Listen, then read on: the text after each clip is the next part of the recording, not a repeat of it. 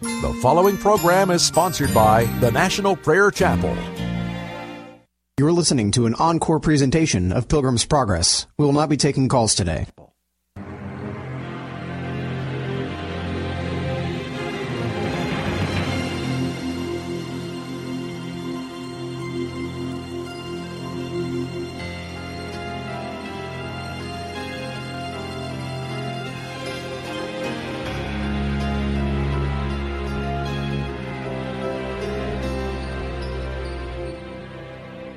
Would your heart be broken?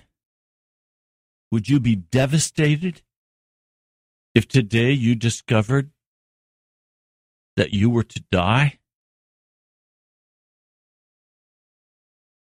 How would you respond if suddenly you discovered that your day of judgment had come and you were going to be cast into the fires of hell, how would you respond? What would your thoughts be?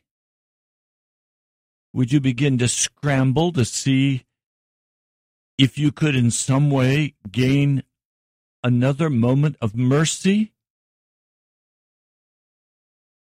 I'm so aware. In my own life, I'm so aware of how tempting it is, how easy it is to think in my mind, well, God won't mind. God won't mind if I if I go there or if I say this or if I do that. God won't mind. How is it that we can so abuse Jesus? How is it that we can so disrespect his sacrifice and his love for us as to imagine for ourselves that we have the freedom to continue to walk in our own flesh and in our own spirit after that which we desire rather than simply serving our Lord Jesus Christ. A man's heart a woman's heart is quickly set aflame by the passions we desire. And all of this is rooted in our own selfishness. Our own selfishness that would allow us to somehow choose to continue to defy the Lord God of heaven, that allows us to imagine that we have more time I mean, let me just ask you straight up.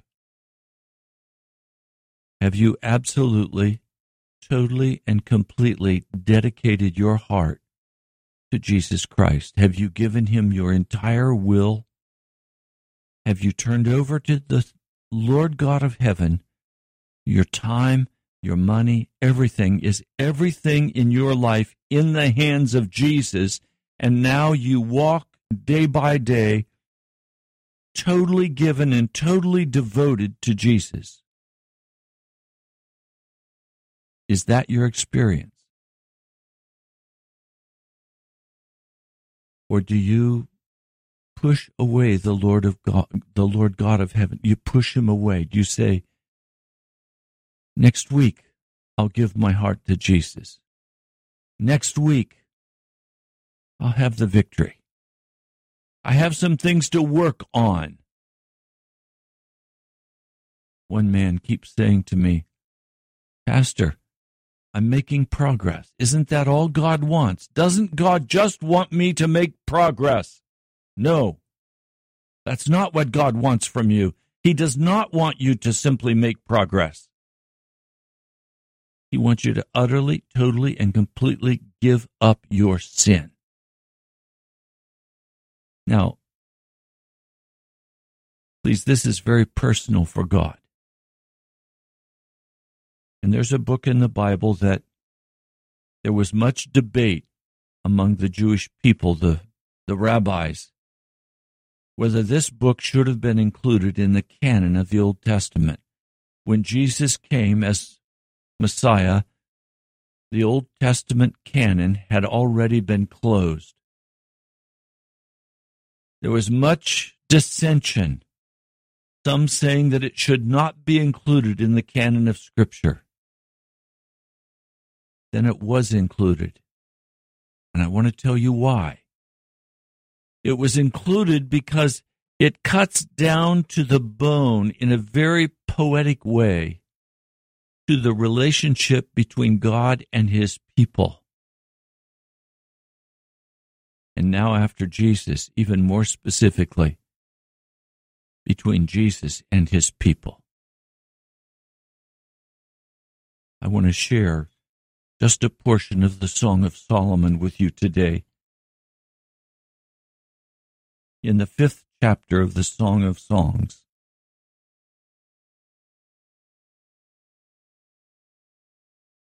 it is symbolically, figuratively, it is Jesus speaking. He says, I have come into my garden, my bride. I have gathered my myrrh with my spice. I have eaten my honeycomb and my honey. I have drunk my wine and my milk. Let's break that down. What's being said here? He comes into his garden. His church is his garden. It is his bride. And it says, I have gathered my myrrh and my spice. Well, myrrh and spice were used for burial. Myrrh is bitter, and the spices. He's saying, I have had my burial mix. I have had my bitters. Literally, myrrh is the bitters. I've had my bitters. They are a cleansing element. They are, if you remember the story of Esther, six months of the bitters of myrrh, the purging, the cleansing, the washing. He says, I have gathered my bitters and my spice. I have gathered my burial. He says, I have eaten my honeycomb. And of course, his honeycomb was to do the will of the Father. He has eaten his honeycomb and his honey. I have drunk my wine. He drank the cup in the Garden of Eden all the way to the bottom, the bitter, the bitter wine to the dregs. Crucified. And then he has milk. He has righteousness. And now he comes he comes to his church and he says, Eat, O friends, and drink. Drink your fill, O lovers. He calls his people his lovers, his bride. Eat, O friends, and drink. Drink your fill. He said, My body is real food and my blood is real drink. He's saying, Fill up on me. It was Spurgeon saying about the Word of God sin will keep you from the Word of God, and the Word of God will keep you from sin. Jesus is saying to his church, Okay, church, I've had the bitters, I've had my burial, And now I come and I've had the honeycomb. I've done the Father's will. I've done what I was asked to do by the Father. I drank the wine all the way to the bottom. And now I have my milk. I have my righteousness. And now he comes to his church and I want you to watch what happens with his church. His church says, I slept, but my heart was awake. Listen, my lover is knocking.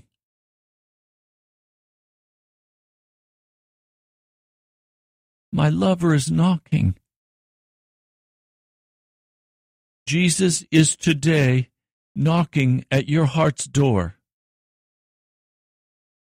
According to the church at Laodicea, Jesus comes knocking on the door and says, Anyone who hears my voice and opens the door, I will come in and eat with him. I will come in and fellowship with him. I will come in and we will enjoy one another. He says, Open to me, my sister, my darling, my dove, my flawless one. Open to me. My head is drenched with dew, or literally, I have paid the price. My hair with the dampness of night. In other words, I've been through the agony of the cross. I broke the bondage of sin. I released you from every captivity. And now I come to you and I I knock on your door and I say, Open to me, my lover, open to me. My flawless one, open to me. You see, Jesus died on Calvary that we could be the flawless ones, that we could be men and women who do not turn from the love of God. He says, I look, I've paid the price. I died and I was resurrected. And now I say to you, open the door to me. But listen to the response of the church, of the bride. Song of Songs, chapter 5, verse 3 the bride says, I've taken off my robe. Must I put it on again? In other words, please don't inconvenience me, Jesus. Don't ask too much of me, Jesus. Come to me when it is convenient for you to come to me. Come to me when I have time to spend with you, Jesus. Don't ask me at an inconvenient time when I have taken off my robe. You mean I have to get dressed again? And then the church says, I've washed my feet. Must I soil them again? I'm in my bed. I'm comfortable. I don't want to have to get dressed again to, to meet you. I don't, I don't want to get my feet dirty. I want to just lay in my wonderful bed of comfort. I don't want to get up, Jesus. Verse 4 My lover thrust his hand through the latch opening. My heart began to pound for him. I arose to open for my lover. My, my hands dripped with myrrh, my fingers with flowing myrrh on the handles of the lock. Well, again, myrrh is a bitterness. Myrrh is a cleansing. And, and what this lover is saying is that I have the bitterness in my hands. Well, what's the bitterness in her hands? It's that she's going to have to be cleansed again of this attitude that says, I don't want to be inconvenienced by Jesus. I want to be able to do what I want to do. I want to be able to go where I want to go. Don't tie me down. I talked with one with one woman. She's living with a man that she's not married to. And I said to her, Why don't you go ahead and get married? In fact, I'll be happy to do the service for you. She said, Oh, no, Ray. I don't want to be married. That has too many obligations. I like just living with him, and I can go do whatever I want to do, and he can go do whatever he wants to do, and when we have time, we come home together. I think a lot of Christians today are trying to shack up with Jesus. Saying, Jesus, look, let's be good roommates. You do what you have to do, Jesus, and I'll go do what I have to do. And when we have time to sit down and have dinner together, we can do that. That's not what Jesus wants. That's not what he died for. He didn't die to get a good roommate. Jesus died to save you from being cast into hell. And remember, all week I've been saying to you any religious teaching, any religious system that does not break the power of sin in your life and call you to total devotion to Jesus is a false religion. It is a false teaching. The true test of any man or woman's preaching is this question of will the teaching they bring to you break the power of sin in your heart? Will that teaching confront you with any wickedness in your heart? Or will it simply gloss over the sin you walk in and agree that you've done your best and that's all you can do. And Jesus loves you and he, he's going to save you at the end of time. It's all a false teaching.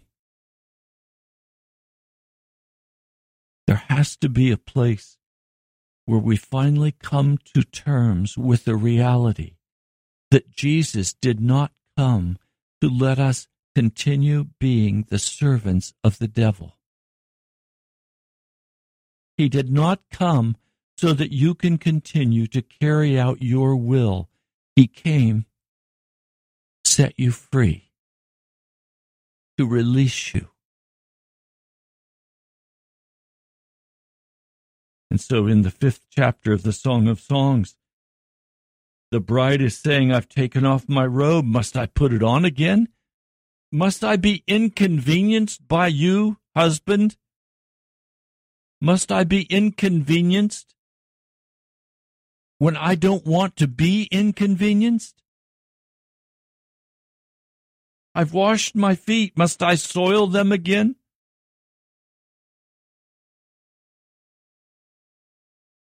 And then it says, My lover thrust his hand through the latch opening. On these doors, you would put your hand through the opening on the door, and there would hang the latch strap, and you could pull it, and the door would open. It was the doorknob, if you please. But when you went to bed at night, you removed the latch strap so that someone could put their hand through the door, but they could not reach the latch strap, so they couldn't open the door so the door was effectively locked. He's saying, My lover, he's saying, My lover thrust his hand through the latch opening.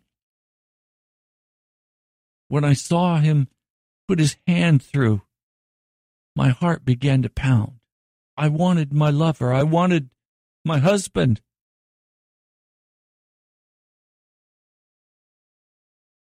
But she had taken off her robe.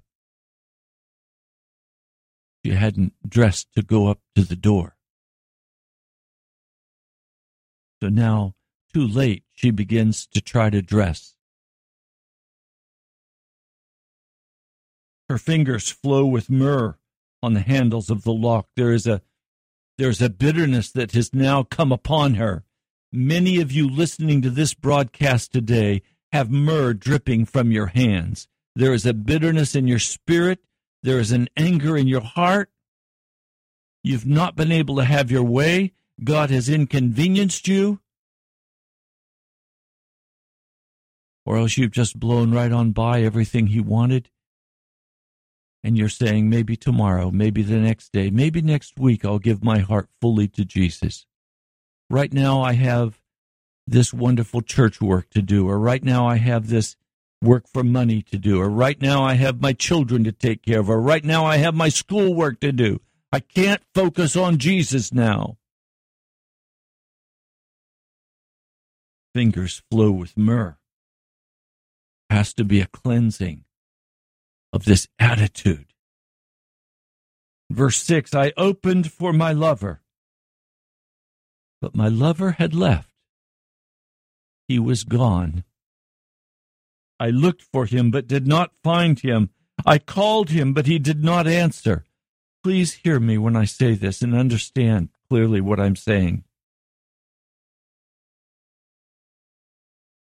If you turn your back on Jesus, if you continue to walk in your known sin, you continue to walk following the lust of your heart, the lust of your flesh, one day you will cry out for God. One day you'll cry out for Jesus. And there will be no answer because he will have left you. You see, we cannot come to God at our convenience. We cannot come to God when we think we want to come to Him. It is His Spirit that opens the way and gives us the ability to pray. It is the Holy Spirit that gives us the divine influence of grace to cry out after Jesus. Sometimes you're going to cry out and he's not going to be there. Now, I want you to notice what happens. The watchman found me.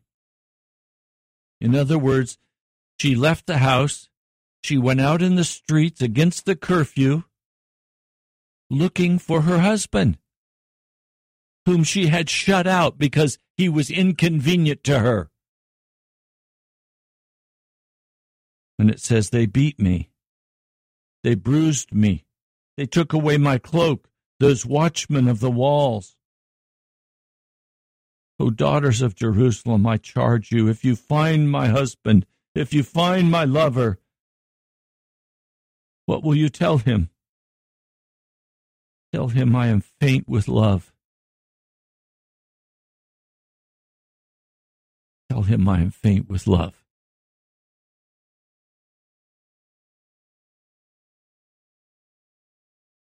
Have you pushed Jesus away from you and said, I cannot overcome my sin? Have you pushed Jesus away and said, I have to have that alcohol? Have you pushed Jesus away and said, I have to have that money? Spoke with a person yesterday searching for a job because they need extra income. I said, I know where there's a job. She said, Where, Pastor? Tell me. On your knees with Jesus. And she, Oh, I know that, Pastor. She knows that intellectually. She doesn't know that in reality. She doesn't understand the connection of the heart of Jesus with his people. We want Jesus when it's convenient for us. We want Jesus when we need something. That's not how Jesus walks with us. And so the watchmen who enforced the curfew, they beat this woman. They took away her cloak, the watchman on the walls. And so as she's being beaten, she's saying, I charge you, if you find my lover, will you tell him I'm faint with love for him?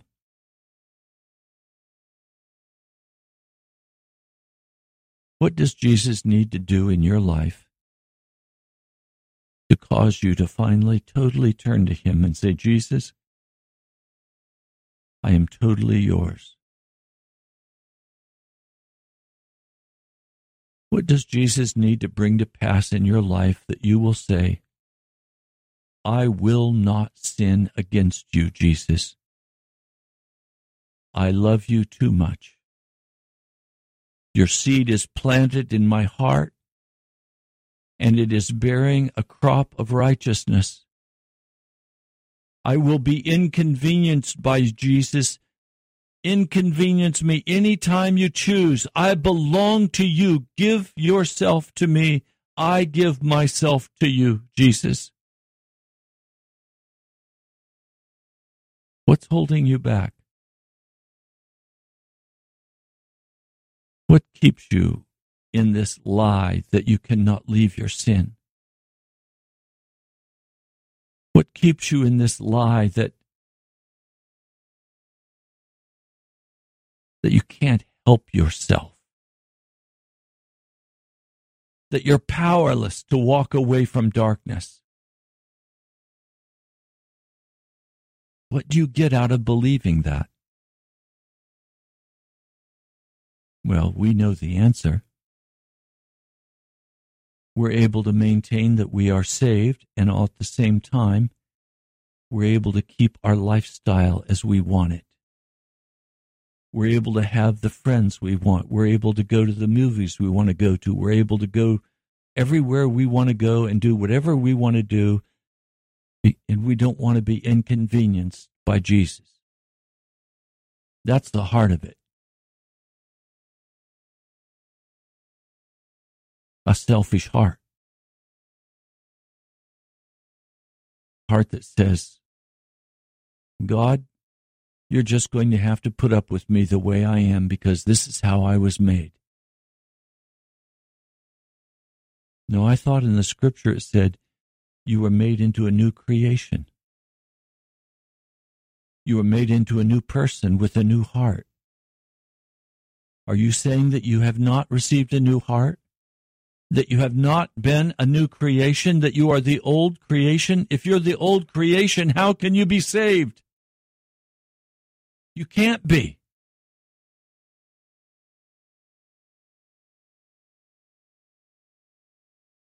So, what will you do with Jesus today?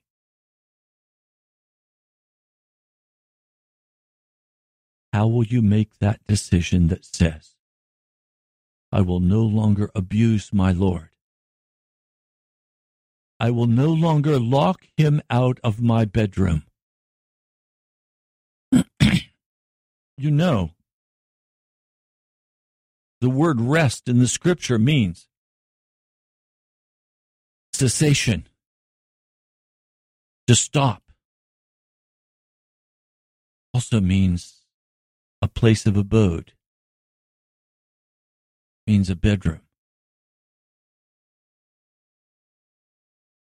God wants to share intimate fellowship with you. But he cannot do that so long as you are walking in rebellion against him and against his will. I'm speaking, please, about something perhaps much deeper and more serious than you've ever truly considered. What would happen if you stop all of the games, all of the ducking, what if you just caused your words to be absolutely honest that you speak to Jesus and that you speak to other people? What would happen in your life if suddenly I could speak a word over you, and from that point forward, you could never lie again. That you could not ever lie again to anyone. What if you had to tell your husband and your wife or your wife the truth about your heart? What if you had to tell the people at work about the truth of your heart?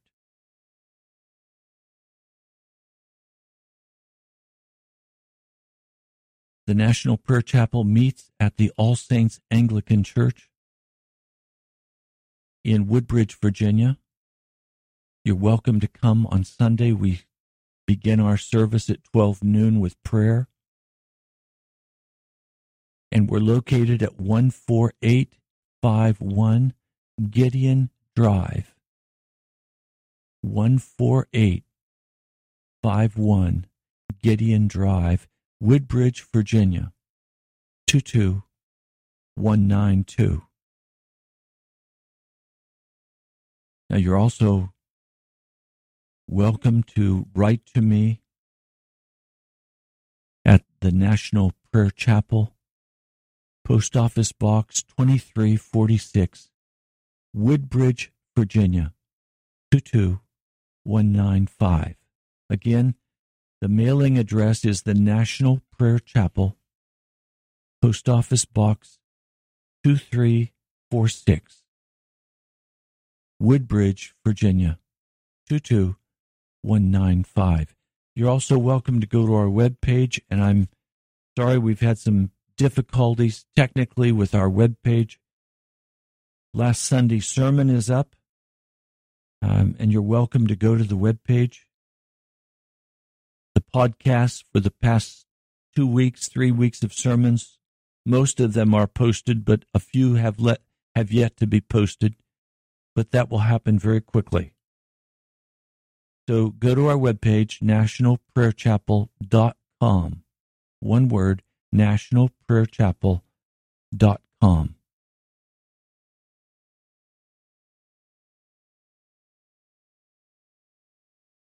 I don't know how to say it any plainer.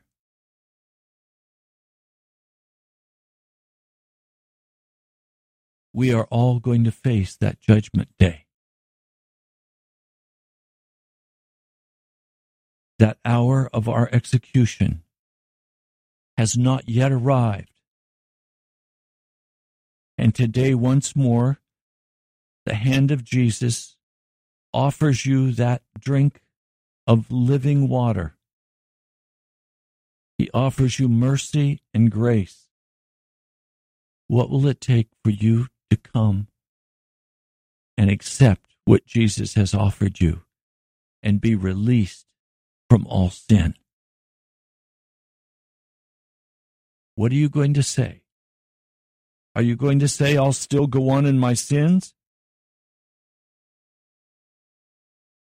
Are you going to say, I have time, Pastor. I don't have to turn and leave my sins today. Tomorrow's going to be the same as today was. I have time in my life. All I can tell you is the heart of Jesus is deeply moved for you and is full of compassion for you. God has done all that He can wisely do to save you. He could not excuse you from the penalty of the law if He had not gone to Calvary as an atoning sacrifice, but He did. So now please hear me. The government of God is secure. Before, it was not secure in the sense that until Jesus died, he could not rightly excuse you. He could not take the penalty of your execution away. But now he has the right legally to remove that condemnation that you and I rightly deserve. So the question is, what will you say?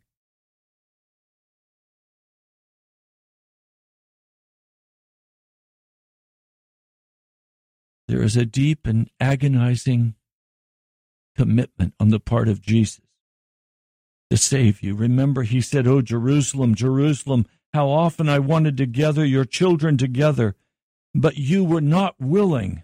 In Matthew 23 37. How often I would have saved you, but you were not willing. Will Jesus look upon you, weep over you, and say, Oh, that you had known, but now it is hidden from your eyes? If you're still walking in sin today, I have to address you as a dying sinner.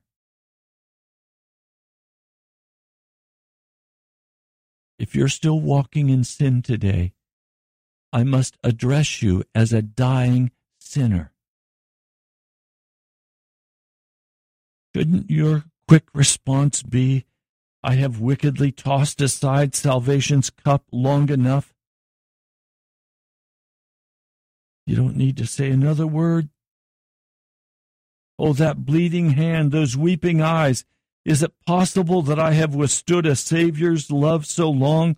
I'm ready to beg for mercy now. I rejoice to hear that God has a father's heart. My brother, my sister, Jesus knows that you have sinned greatly and grievously. But he says, My compassions have been bleeding toward you all these days. Will you accept at once the terms of mercy? Will you come to Jesus? Will you lay down those idols, those habits, those ways that you know that are not of Jesus but are of utter darkness? Will you lay those down today?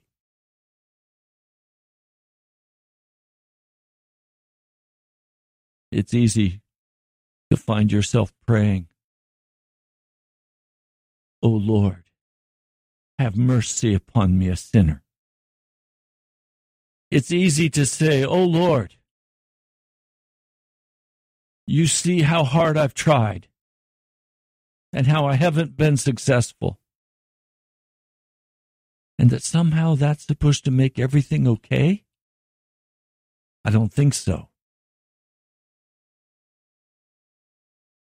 Jesus doesn't want to hear you say, I've tried as hard as I can try and it's impossible. He already did it for you. He wants to hear you say, By the blood of Jesus Christ, I will not sin again against him.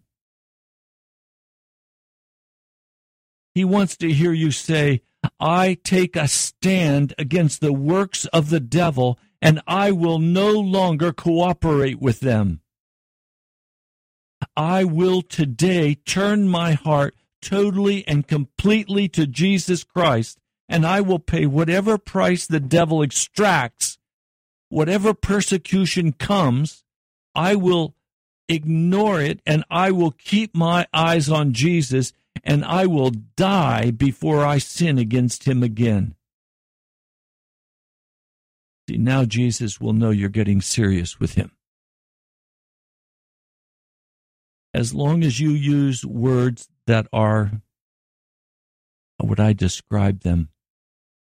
Words that will let you twist the rubber nose of your soul any direction you want to twist it and still claim, I love Jesus. But you'll never stand up and just make a very clear declaration that says, I have had it with the devil. I've had it with my sin. I'm done with it. It's over. And by the blood of Jesus Christ, I cast it off. I will not go back there. I will walk clean by the blood of Jesus. I am free in Him. See, now that declaration clears the deck.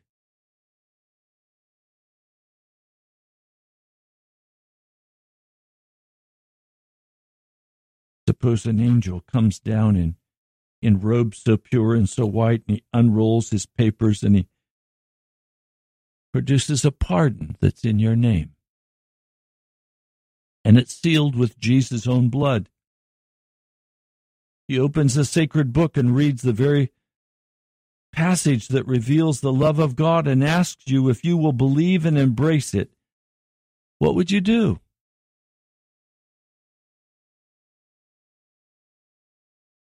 What should you say to your Lord and to your Master? And what am I to report in my prayer closet? Shall I report again tonight that there was no response? Shall I report again that men and women listened on the radio and then turned it off and went about their business? Now, even more vaccinated against the sin of their heart and against Jesus Christ. Are you so given to the false belief that you are saved in the midst of your sin, that you cannot hear the voice of Jesus knocking and calling at your door saying, May I come in? Are you so inconvenienced by the idea that you must turn from all sin that you turn from Jesus? What am I to say to him when I pray for you tonight? I pray for you every morning and every night. I spend time in the presence of the Lord talking about you, many of you by name. What shall I report to him about you? I'm going to tell him that I have done what he asked me to do, and I have extended once more that blood sealed pardon that will wipe away all sin from a sinner's heart. Are you willing to accept it? Or do I report you would not listen? When Christ comes so near to you and would gladly draw you close to his warm heart, what will you do? Will you still repeat the fatal choice? Still saying, I can't help it, I'm a sinner. All I can do is the best I can do, Pastor. That's all I can do. I talked to a man just this week. He said to me, Pastor, God answers your prayers. God doesn't answer my prayers. I can only do the best I can do, and that's all I can do. Really? That's all you can do? Spurning the love of Jesus? Daring him to cast you into hell? Is that all you can do?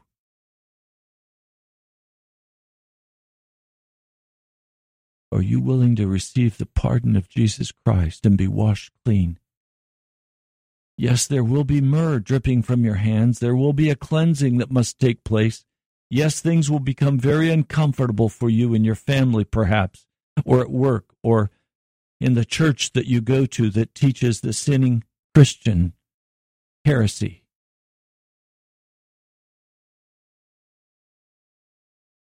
There will be bitterness. There's a bitterness in being washed from our sins. We've been so attached to these sins, we've been so connected in our hearts that we see our sin and ourselves as one in the same. I want to tell you today, you and your sin are not bound together for eternity unless you choose You can choose to leave your sin today.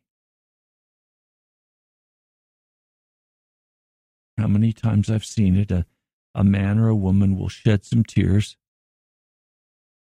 and they'll say, Yes, Pastor, I want to leave my sin. I spend hours every day watching the television. I watch unclean things. I listen to unclean music. I look and act in ways that are not like Jesus. I'm sorry. Please, Jesus, forgive me for my sins. Pastor, would you pray that Jesus will forgive me for my sins? Well, they don't really mean it.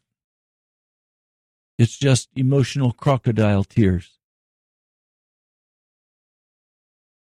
The word in the Greek for forgive usually translated forgive is aphiemi.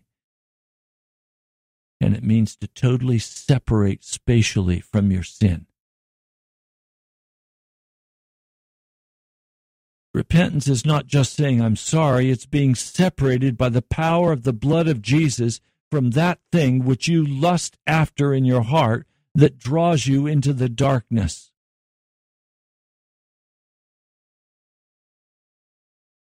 So today, what is your choice?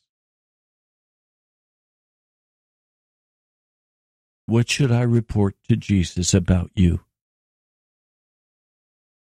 He knows you. He knows whether you're in the car listening or in the office or at home. He knows where you're listening right now. Will you come to terms right now with those favorite idols, those favorite sins? And will you say, I'm through with them? I'm through with them. I am turning now to Jesus.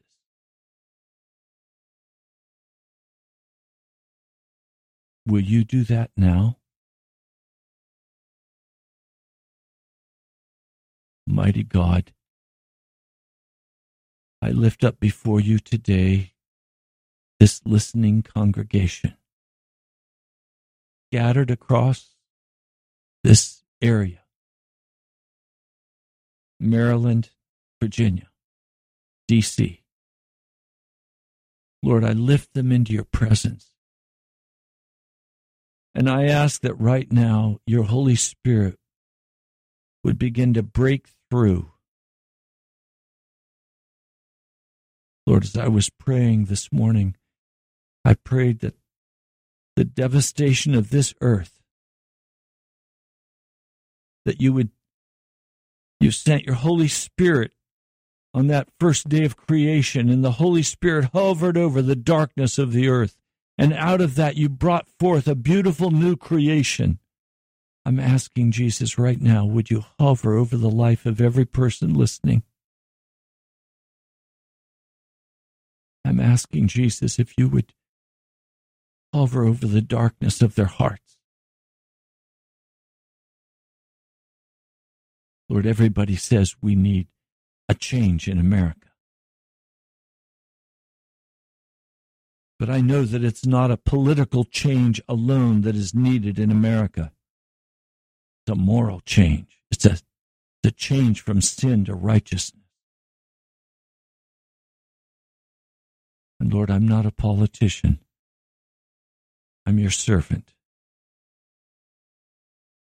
And all I can do today is come and ask, would you send your Holy Spirit to hover over the darkness of every person's life who is listening? Lord, some have said it's it's too late for me. I can never I can never come to Jesus. I can never leave my sin. Lord, they're being lied to. I ask that you would break that lie in the name of Jesus. Lord, there are others who are saying, I've tried as hard as I can. I've failed every attempt. Lord, would you hover over that person's darkness? And would you bring them to a firm conviction that they must take a stand for you, Jesus, and not waver? Lord, some are just social, cultural Christians. They go to church because that's the thing to do, and they enjoy the social they enjoy the music. They enjoy the preaching and the jokes. They enjoy religion. But Lord, their hearts are selfish and they don't know you. Lord, I ask in your mighty name that you would deliver them today by hovering above their life. Lord, I ask, would you come in the power of your Spirit and hover over the entire Washington, D.C. metro area? Lord, you've done it before. Would you do it again? And would you begin to bring forth the tears of repentance and confession? Honest tears of confession, honest tears of repentance. Lord, hover over us that we could see the utter wickedness of our own hearts and turn and repent and be saved. Lord, would you break the power of religion over the hearts of every person listening, that they would not trust in lies. Lord, they would humbly turn to you and say, I am finished with my sin. I am done with it in the name of Jesus. Lord Jesus, rise up in their hearts. Knock on their doors. Lord, many don't want to be inconvenienced. Lord, show them what they're missing. Holy Spirit of the living God, come and move amongst us.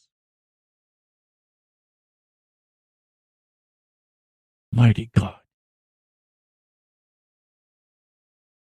I can't do church as normal. I can't do church as cultural obligation. Lord, I need you, and this city needs you. And Lord, I pray for each of those dear believers who is making this confession right now and who is saying, I will leave my sin now. Lord, each one of those who has been convicted in their heart over the last several weeks and they've said, Look, I see it. And by the grace and by the blood of Jesus Christ, I will leave my sin and I will not go back. And Lord, then I pray also for those stalwart men and women who are walking clean before you today, who would rapidly, quickly open the door for you and invite you in. And they constantly invite you in, and they're walking clean. They're walking pure and sanctified holy unto you. Lord, encourage their hearts, particularly those precious pastors who are preaching the true gospel. Lord, encourage them in their hearts. Lord, your true gospel is not popular in America today. It's cast aside for those who would tickle the ears and preach pleasant things. Lord, strengthen those dear pastors. I pray in your holy name. Amen. I'm Ray Greenley. I pastor the National Prayer Chapel in Woodbridge, Virginia. I thank you for joining me today for Pilgrim's Progress. The cry of my heart is that you would allow Jesus to have his way in your heart and you would not withstand him that you would let Him accomplish all that He desires in your heart. God bless you. I'll talk to you soon.